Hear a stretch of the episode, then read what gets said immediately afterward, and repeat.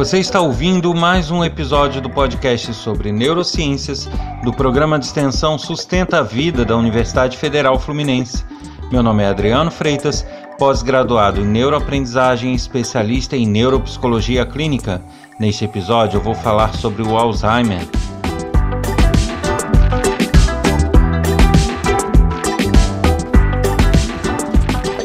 Não esquecendo de lembrar para que todos visitem o meu site www.adrianofreitas.com, pois nele vão encontrar link para meu canal de YouTube, outras informações sobre projetos ligados às neurociências e também alguns conteúdos que eu desenvolvo.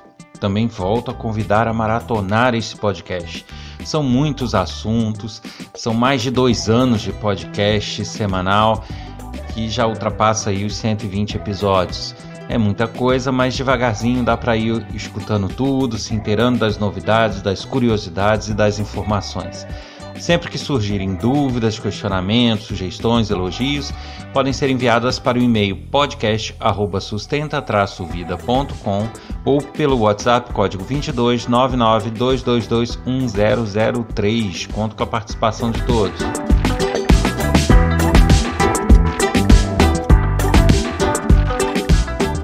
E o assunto desse episódio, atendendo a solicitação enviada por e-mail, é o Alzheimer.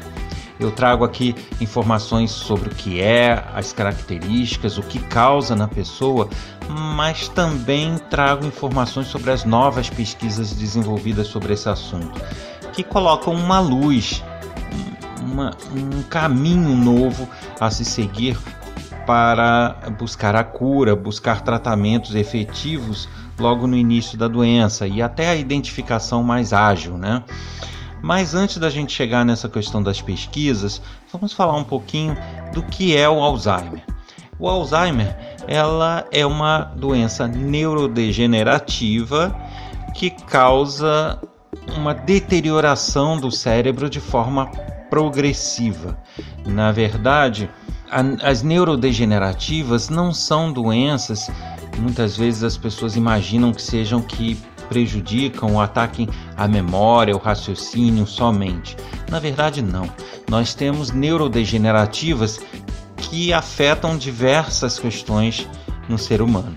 Temos neurodegenerativas que afetam a questão motora, a parte muscular, são neurodegenerativas que fazem com que a pessoa perca força muscular, perca tônus muscular, outros que afetam a respiração, porque tudo isso uh, parte de comandos do cérebro. Então, quando a gente tem é, algo que danifica esses impulsos nervosos, você automaticamente pode ter diversos problemas derivados disso, porque alguns hormônios e proteínas são secretadas mediante estímulos nervosos. E a partir do momento que há um, um problema nesses estímulos, a gente acaba tendo diversas derivações disso.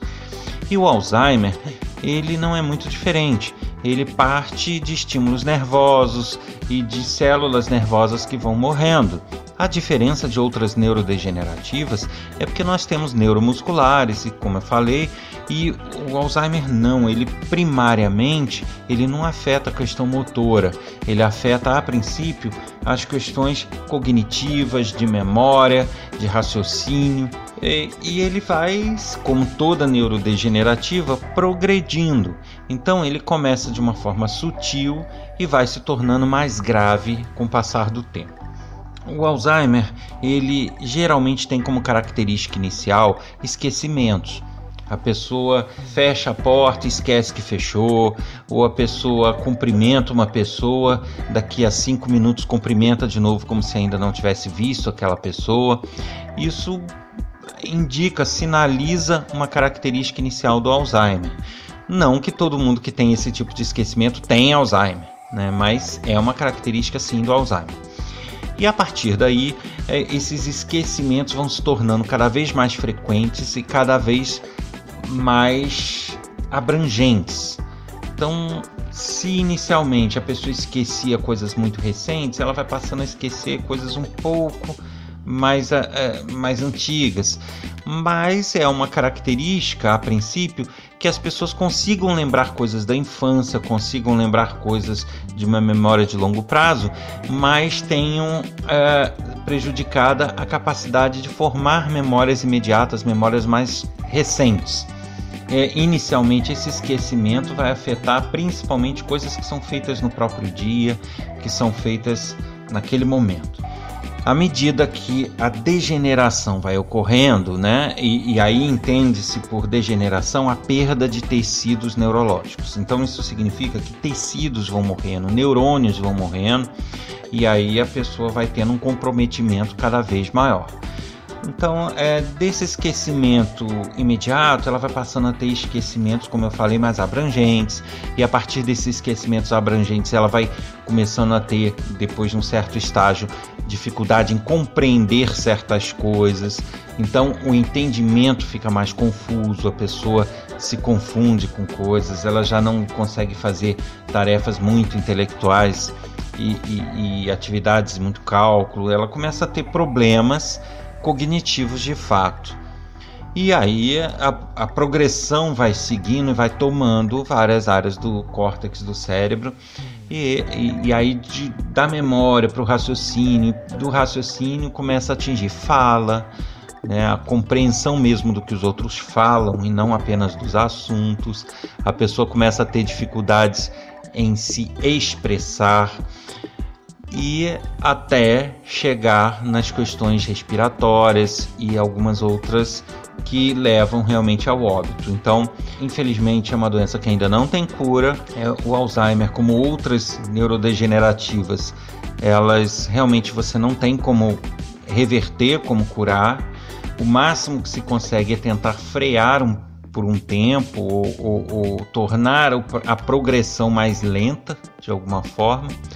Com algumas neurodegenerativas é, é possível ficar alguns anos é, estabilizado e depois ela progride de, um, de, uma forma mais acelerada ou não. Mas no caso do Alzheimer, é comum que haja uma constância nessa progressão. É, não é uma neurodegenerativa onde você consegue estacionar e ficar parado por muito tempo. Então, por mais que se, se utilize de terapia, se utilize de medicamentos, eles é, chega a um ponto que ela realmente ela progride de uma forma constante e não tem muito o que fazer. Tem pessoas, né, que, que têm a mentalidade que o Alzheimer ele fica é, é só uma questão de esquecimento e fica por aí. Mas não, como eu falei, vai havendo uma neurodegeneração, um comprometimento global do, do encéfalo, do cérebro. E nisso a pessoa realmente perde, vai perdendo cada vez mais habilidades. Então é importante, com relação ao tratamento, que a gente diga que realmente cura não há, mas um bom trabalho eh, de estimulação, é, estimulação de memória, estimulação cognitiva, de forma coadjuvante com a medicação orientada para cada caso, ela realmente ela pode tornar essa progressão mais lenta um pouco. Então, você infelizmente não vai conseguir reverter o caso, mas você vai conseguir dar uma melhor qualidade de vida e, e, fazer com que a pessoa tenha um período maior de convivência com a família é, bacana e tranquilo. Ah, porque não tem cura, eu vou largar. Não, na verdade, com nenhuma doença deve se fazer isso, porque na verdade a gente tem prognósticos, mas cada pessoa é uma pessoa. Então, de acordo com, com as estimulações e com o tratamento que é feito, de repente essa progressão pode ser tão lenta a ponto de dar décadas uh, a mais da pessoa com seus familiares. Então, é bacana, é bacana realmente procurar bons profissionais sempre que possível e fazer o trabalho mais intenso possível no sentido de tentar controlar e frear um pouco o avanço, mas sempre ciente de que é um freio, não é uma cura. Eu costumo deixar isso ressaltado porque as pessoas às vezes têm aquela visão: ah, é, você é pessimista, ou você não deve falar disso. Mas eu não posso deixar de falar o que é real. A pessoa não pode se iludir de que aquele tratamento vai curar, de que determinado tratamento vai reverter a situação, quando se sabe que não há essa reversão. Então a gente precisa ter o pé no chão até para que a gente não se frustre, para que a gente não cause essas frustrações que nos levam a, a, de repente depressões e a outros problemas. Então, para que isso não ocorra, é importante a gente ter ciência do que está acontecendo com nossos familiares, com nossos entes e daí tentar ajudá-los da melhor forma possível, sabendo desses limites. Bom, eu falei com relação às pesquisas que surgiram novos fatos e realmente surgiram. Até então, se acreditava que o Alzheimer ele teria início numa área do cérebro chamada córtex. O córtex, é, até no podcast fica difícil porque não dá para mostrar, mas quem já viu uma imagem do cérebro, se vocês buscarem na internet, é, na verdade do encéfalo, vocês vão perceber que existem estruturas que são enrugadas, né? Eu costumo até falar que parecem umas minhoquinhas assim. Aquilo ali é o córtex. Muita gente acha que o cérebro é todo assim. Na verdade, não é. Né? Ele tem áreas, regiões internas, existe o cerebelo, o tronco encefálico, diversas áreas que possuem outros tipos de estrutura, mas o córtex é como se fosse uma casca, como se fosse um revestimento do cérebro e que tem essa formação. Então, se achava que nesse córtex, nesse revestimento, é que se dava o início do Alzheimer. E as pesquisas se concentravam em tentar identificar o princípio do Alzheimer no córtex, para daí tentar frear esse princípio ou reverter com novas tecnologias. Porém, é, começou a se ver que não, é, é, sempre que é, se identificava o Alzheimer no córtex, ele já estava num estágio que você não tinha muito o que fazer, ele já estava numa progressão acentuada.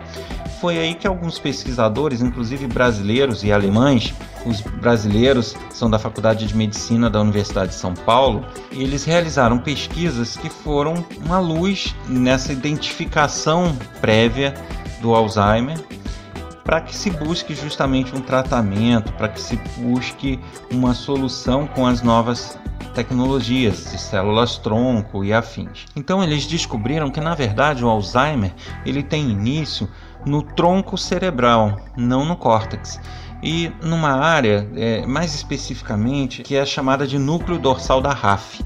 Ela é uma área que faz a conexão do tronco encefálico com uh, o encéfalo, com o cérebro.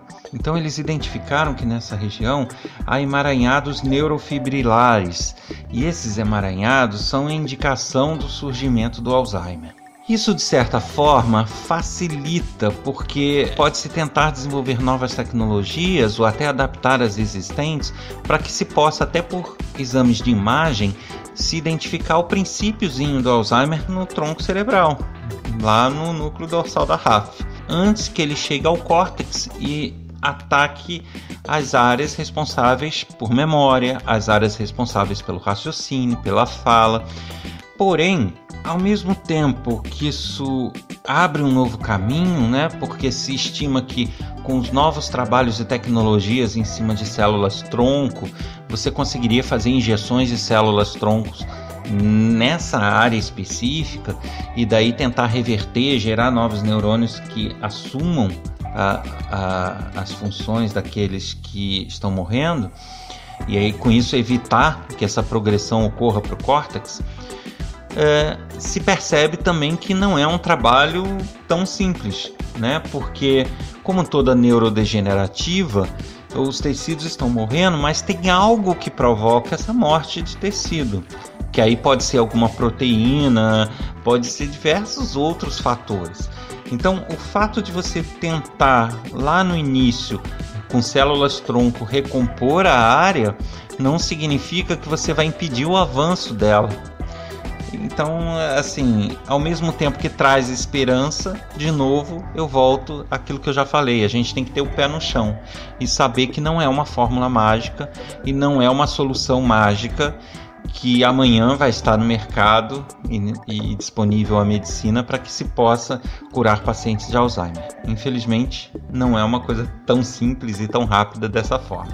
Mas já são resultados promissores de pesquisa e que mostram que de repente alguns desenvolvimentos estavam de fato num caminho equivocado, o que talvez dificultaria ainda mais a busca pela cura. Mas o que se pode dizer, aí sim, para dar esperança imediata, é que já existem é, medicamentos muito promissores e que têm demonstrado ótimos resultados nesse freio que eu falei.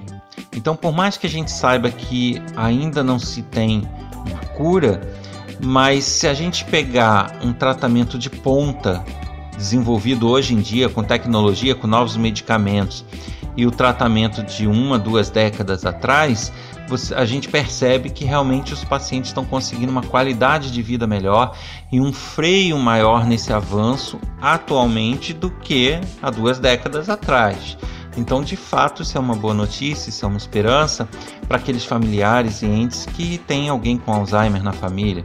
É importante que você que é ente, conhece alguém que tem Alzheimer, não desanime, né? que corra atrás, que busque esses novos tratamentos, essas novas alternativas de tratamento e que busquem também essas estimulações para que possam realmente proporcionar uma qualidade de vida e uma longevidade ainda maior. Você ouviu mais um episódio do podcast sobre neurociências do programa de extensão Sustenta a Vida da Universidade Federal Fluminense. Hoje falamos sobre o Alzheimer. Meu nome é Adriano Freitas, pós-graduado em neuroaprendizagem, especialista em neuropsicologia clínica. Lembrando que quem quiser participar com sugestões, pedidos de temas, críticas, elogios, basta enviar e-mail para podcast@sustenta-vida.com ou então mensagem de WhatsApp para o número 22 99222 1003. Eu aguardo a participação de todos e estarei aqui na próxima semana com um novo assunto para este podcast sobre neurociências. Até lá.